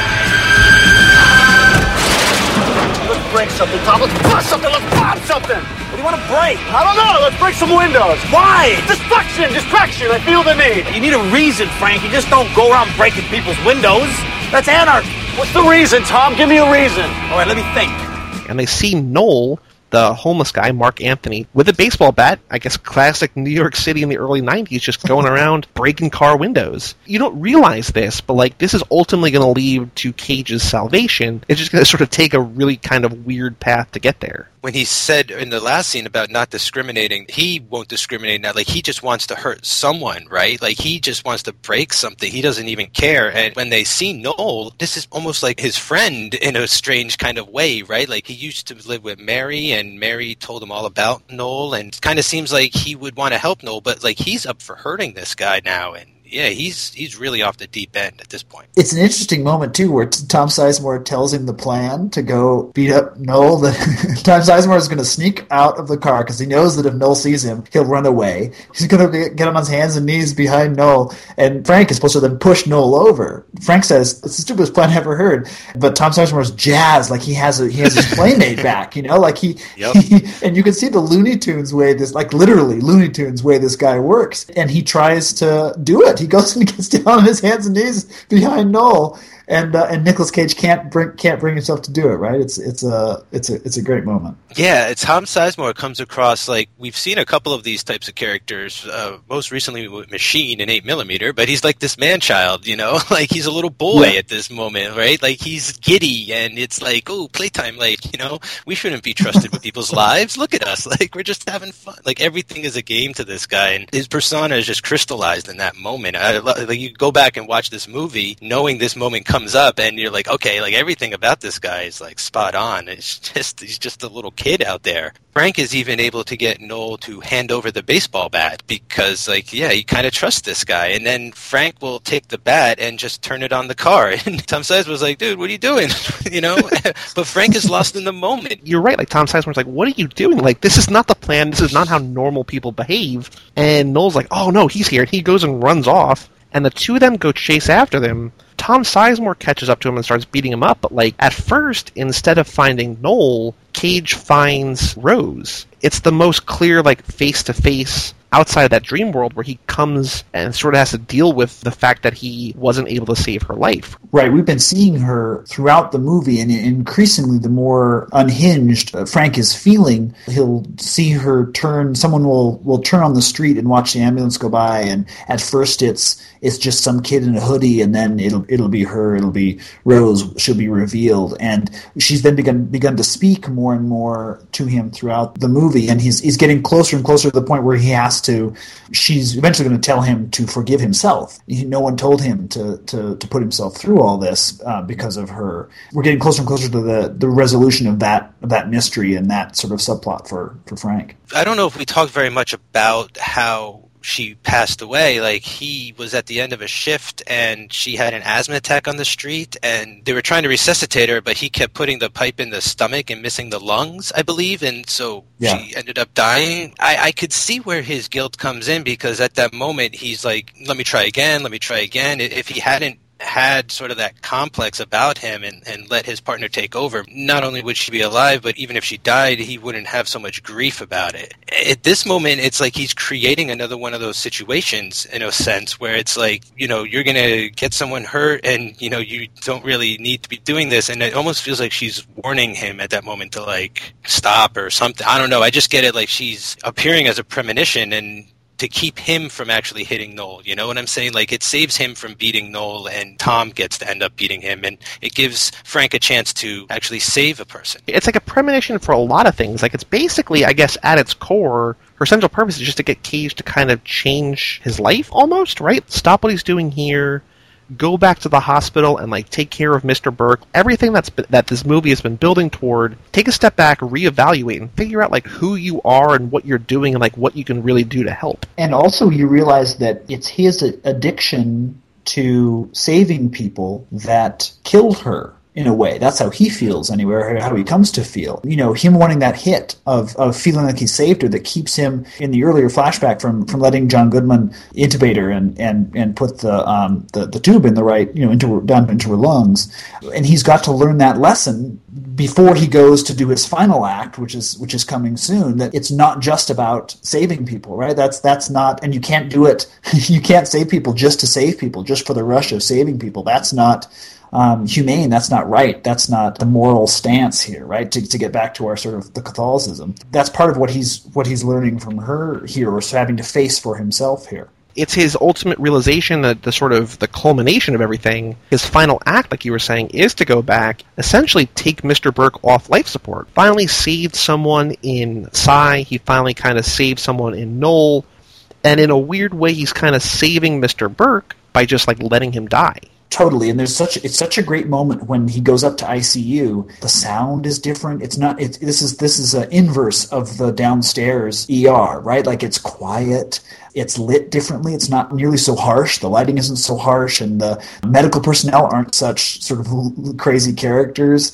And such a great contrast for him to then to come and sort of it's a mercy killing right? That's what he's that's what he ends up mm-hmm. doing here. And i love how he just comes in and and you see he's already put i don't know what they're called the little patches on his chest and abdomen where he'll hook up the heart rate monitor to himself as he lets Mr. Burke die so the nurse won't know, that nobody will know that, that he's, make sure he's fully dead before he lets anybody know. Like he's, he knows coming into the scene he's going to do that. And that then is, Scorsese is reflecting that in the way that the mood of this room feels, I think. Yeah, I almost thought he went to the morgue, to be honest with you, when he gets off the elevator, um, because of how like quiet and everything it is. This is like an assisted suicide. I think Kevorkian was kind Kevorkian, of hot topic yeah. at the time, right? And like this was a big button issue in the '90s and everything. So I had totally forgot this was the way it ended, and it's just done with so much respect. You know, like it just Yeah, goes to yeah. show that the fanatics don't exactly know what they're talking about all the time because this can be done for the right reasons, you know. And we saw this with Schiavo, the Schiavo case, uh, a couple years ago as well, I believe. I, I just love how it's premeditated, and he's a nurse, so he knows how to do it secretly, you know. And it's not quite as Eastwood, a Million Dollar Baby, right? like he does it. I think he's a little more smooth about it but yeah, he's doing a lot of saving at this moment. It's very, it's a very symbolic kill, if as strange as that sounds, because he's saving Mr. Burke from this life as a vegetable. He's sort of saving the family from all this worry and grief and having to hold out hope.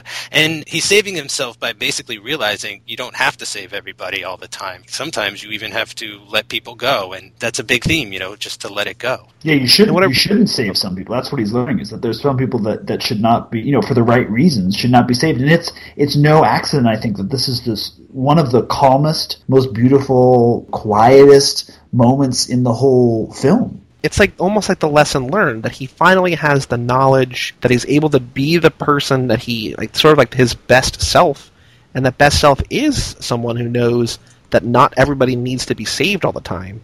And so he's able to put that to the test and there's sort of like it is calm and quiet because i guess it's sort of reflective of his inner self. He's finally at peace with himself. He achieves that final piece in the in the next in the final scene where he goes to tell Patricia Arquette like what happened. It's he's talking to her, but he's also talking to Rose. It's quiet because he's finally like accepted he's not God. He's just there to do his best, and if, if it's not possible to save someone, like that's not necessarily his fault. that moment when he's talking to Mary and she sort of transforms into Rose and you know back to Mary and he's calling her Mary and Rose is answering as I mean they're doing you know the voice replay. It's it's it's like he's having a hallucination but it's this extremely powerful and cathartic moment for him you know? Everything is sort of lining up in his mind at this point I feel. And it's a miracle to me that this character it, it seems like he's going to be okay. I don't know how he held on as long as he did. I'm sorry. You have to keep the body going until the brain and heart recover enough to go on their own. Forgive me, Rose. It's not your fault. No one asked you to suffer. That was your idea.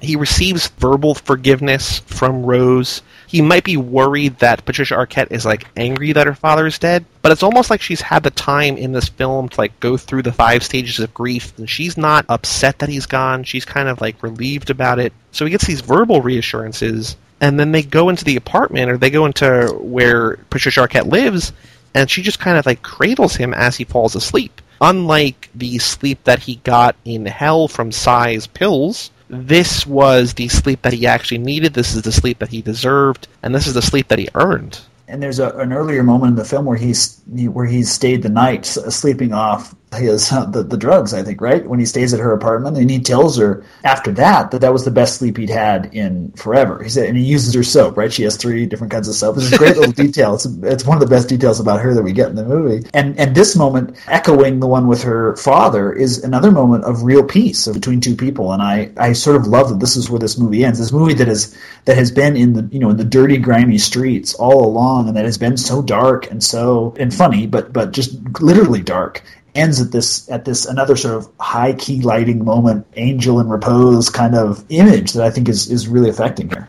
Yeah, I I love this ending. It's such a nice, quiet ending that the movie sort of deserves. You know, you almost think like watching this thing, it's going to end with the hospital exploding or something like extreme like that. But we end as far away from where we started as possible. You know, we start in the chaos of the street. Now we end in the silence of the apartment.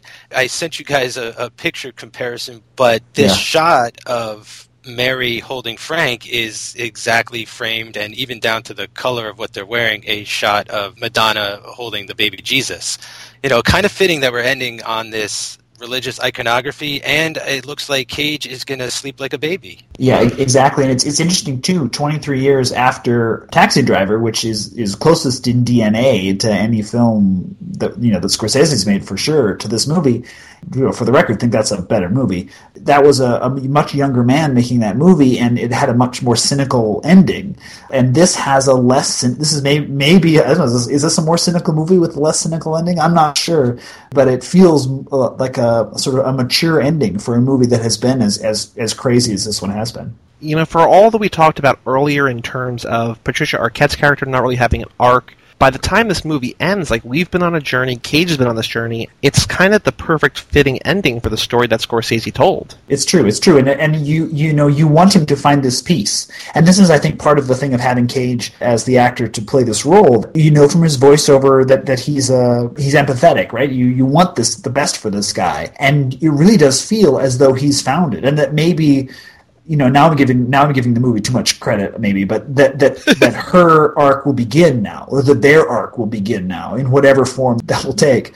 Uh, but I do feel I, emotionally and sort of you know spiritually, this does feel like the right ending for this movie, and I'm glad that he ends at a place where he gets some solace. I think he's you know he's he's earned it. I think. I think that's interesting. It's like the movie ends where it needs to, right? Like he doesn't drag it on just to drag it on. Like he is aware that the story has been told, you know, and it might not be a very conventional ending to a film or anything like that, but you're right. It fits the story perfectly. And, and I'm glad that he's not trying to betray the story by giving, you know, the people what they want per se, or, and you know what I mean? Anything like that. Like I I feel like Scorsese understands what he made, you know, like he listened to the material. He let the material guide him. He didn't take control of it and try and wrestle it in any certain direction. You know, I think we would have felt that go off course uh, at times if that were the case. But no, like he understands. Let this story guide you. And, and as a screenwriter, I have to I have to stick up too for, for Paul Schrader. You know, up to this point, has written some some you know tr- some classic classic movies, not just Taxi Driver, but Light Sleeper, and you know I don't want to say a god of American screenwriting, but he's but he's because I don't want to inflate his ego any more than maybe it already is. But he captured some of the similar things that he did in movies like Taxi Driver to to give voice to um, a lot of aspects and characters of the city of New York that that don't otherwise have a voice, and and to do it in a in a you know in a believable way, and as we've said at the beginning, to bring as much structure to this largely episodic movie as it could probably handle, and still have its and still you know be true to itself. And I think that when they're at their best, the collaboration of these two of Scorsese and Schrader um, really gets something it gets at something very particular about masculine desires and dangers and you know in in the city of New York and I think that they've that they've accomplished that to a large degree here too. Yeah, I, I think you just get a great sense that Scorsese knows the city, right? Like, I mean, we all know he grew up there, and you know that's what he makes tons of movies about New York. But you know, it never fails to show that he knows what he's talking about. yeah, I, I just don't think like another director could have done this material the same type of service that he did. Just just for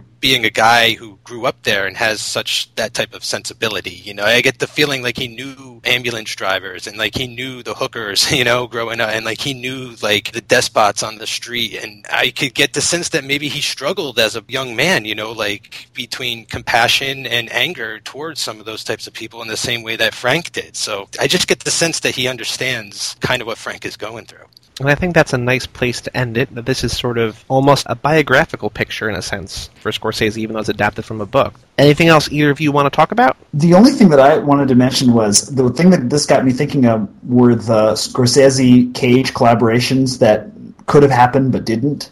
Like I tried to think of there are there other Scorsese movies that Cage would have been good or great in, you know, and I and I think about some of the well before this, I think he could have he could have been in Cape Fear. I think I think I think he would have been it would have been interesting in either role, quite frankly, in that. And uh, sadly, what you're going to get is Trespass before too long, right? Uh, but you know, he I think he could have been a Bill the Butcher. I, I um, maybe Gangs in New York, and in another stage of his life, he probably could have been the Aviator. But the one that jumped out to me was um, Shutter Island. I think he would have been great in that lead role in Shutter Island. That would have been good. I could have seen him somewhere in Casino as well. You know, in Vegas. He he he's been in Vegas so Totally. much. It's it's almost a miracle he wasn't in Casino to some degree. Plus, he fits so well in any decade. I would have loved to have seen him in those uh, types of clothes. You know, like wearing the That's suits great- and the sunglasses that De Niro gets to sport. Although I guess if he was in Casino, he would have been in two Las Vegas movies in one year, that and Leaving Las Vegas, and maybe that was too much for him. Who knows?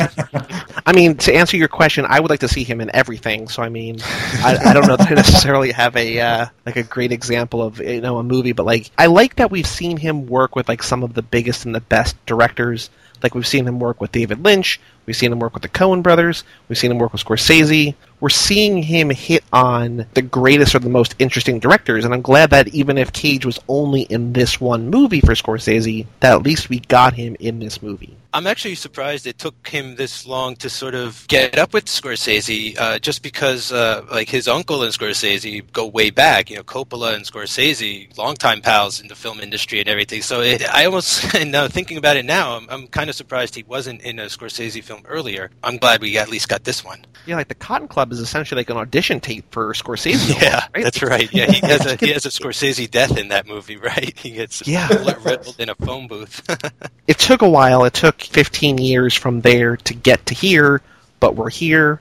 We got the Scorsese Cage mashup, the partnership, the team up, and it's great. I would definitely recommend watching this movie. I think both of you probably would too. So, Tobin, thank you for joining us. Thank you for helping us close out the 20th century. This is the last movie that Cage did in the 90s. So, we next movie we are into the 2000s and into sort of a new era for Cage. So, thank you for being here. My pleasure, guys. Thanks, and thanks for the opportunity to see this one again. I'm really glad I revisited it because I got I got a lot more out of it. This is fun. This is this. I love this podcast. I can't wait to hear uh, what comes next. For all sorts of Cage Club things, you can go to cageclub.me. You can read our reviews for the film, find past podcasts. You can see how to follow us on Twitter, to subscribe, rate, and review on iTunes. All your Nicolas Cage needs over at cageclub.me. I'm Joey Lewandowski, and I'm Mike Manzi. And that's Tobin Addington, and we'll see you next time on Cage Club.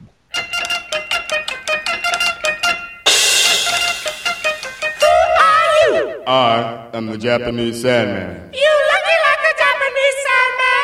Uh, he goes The ragtag king, our ranking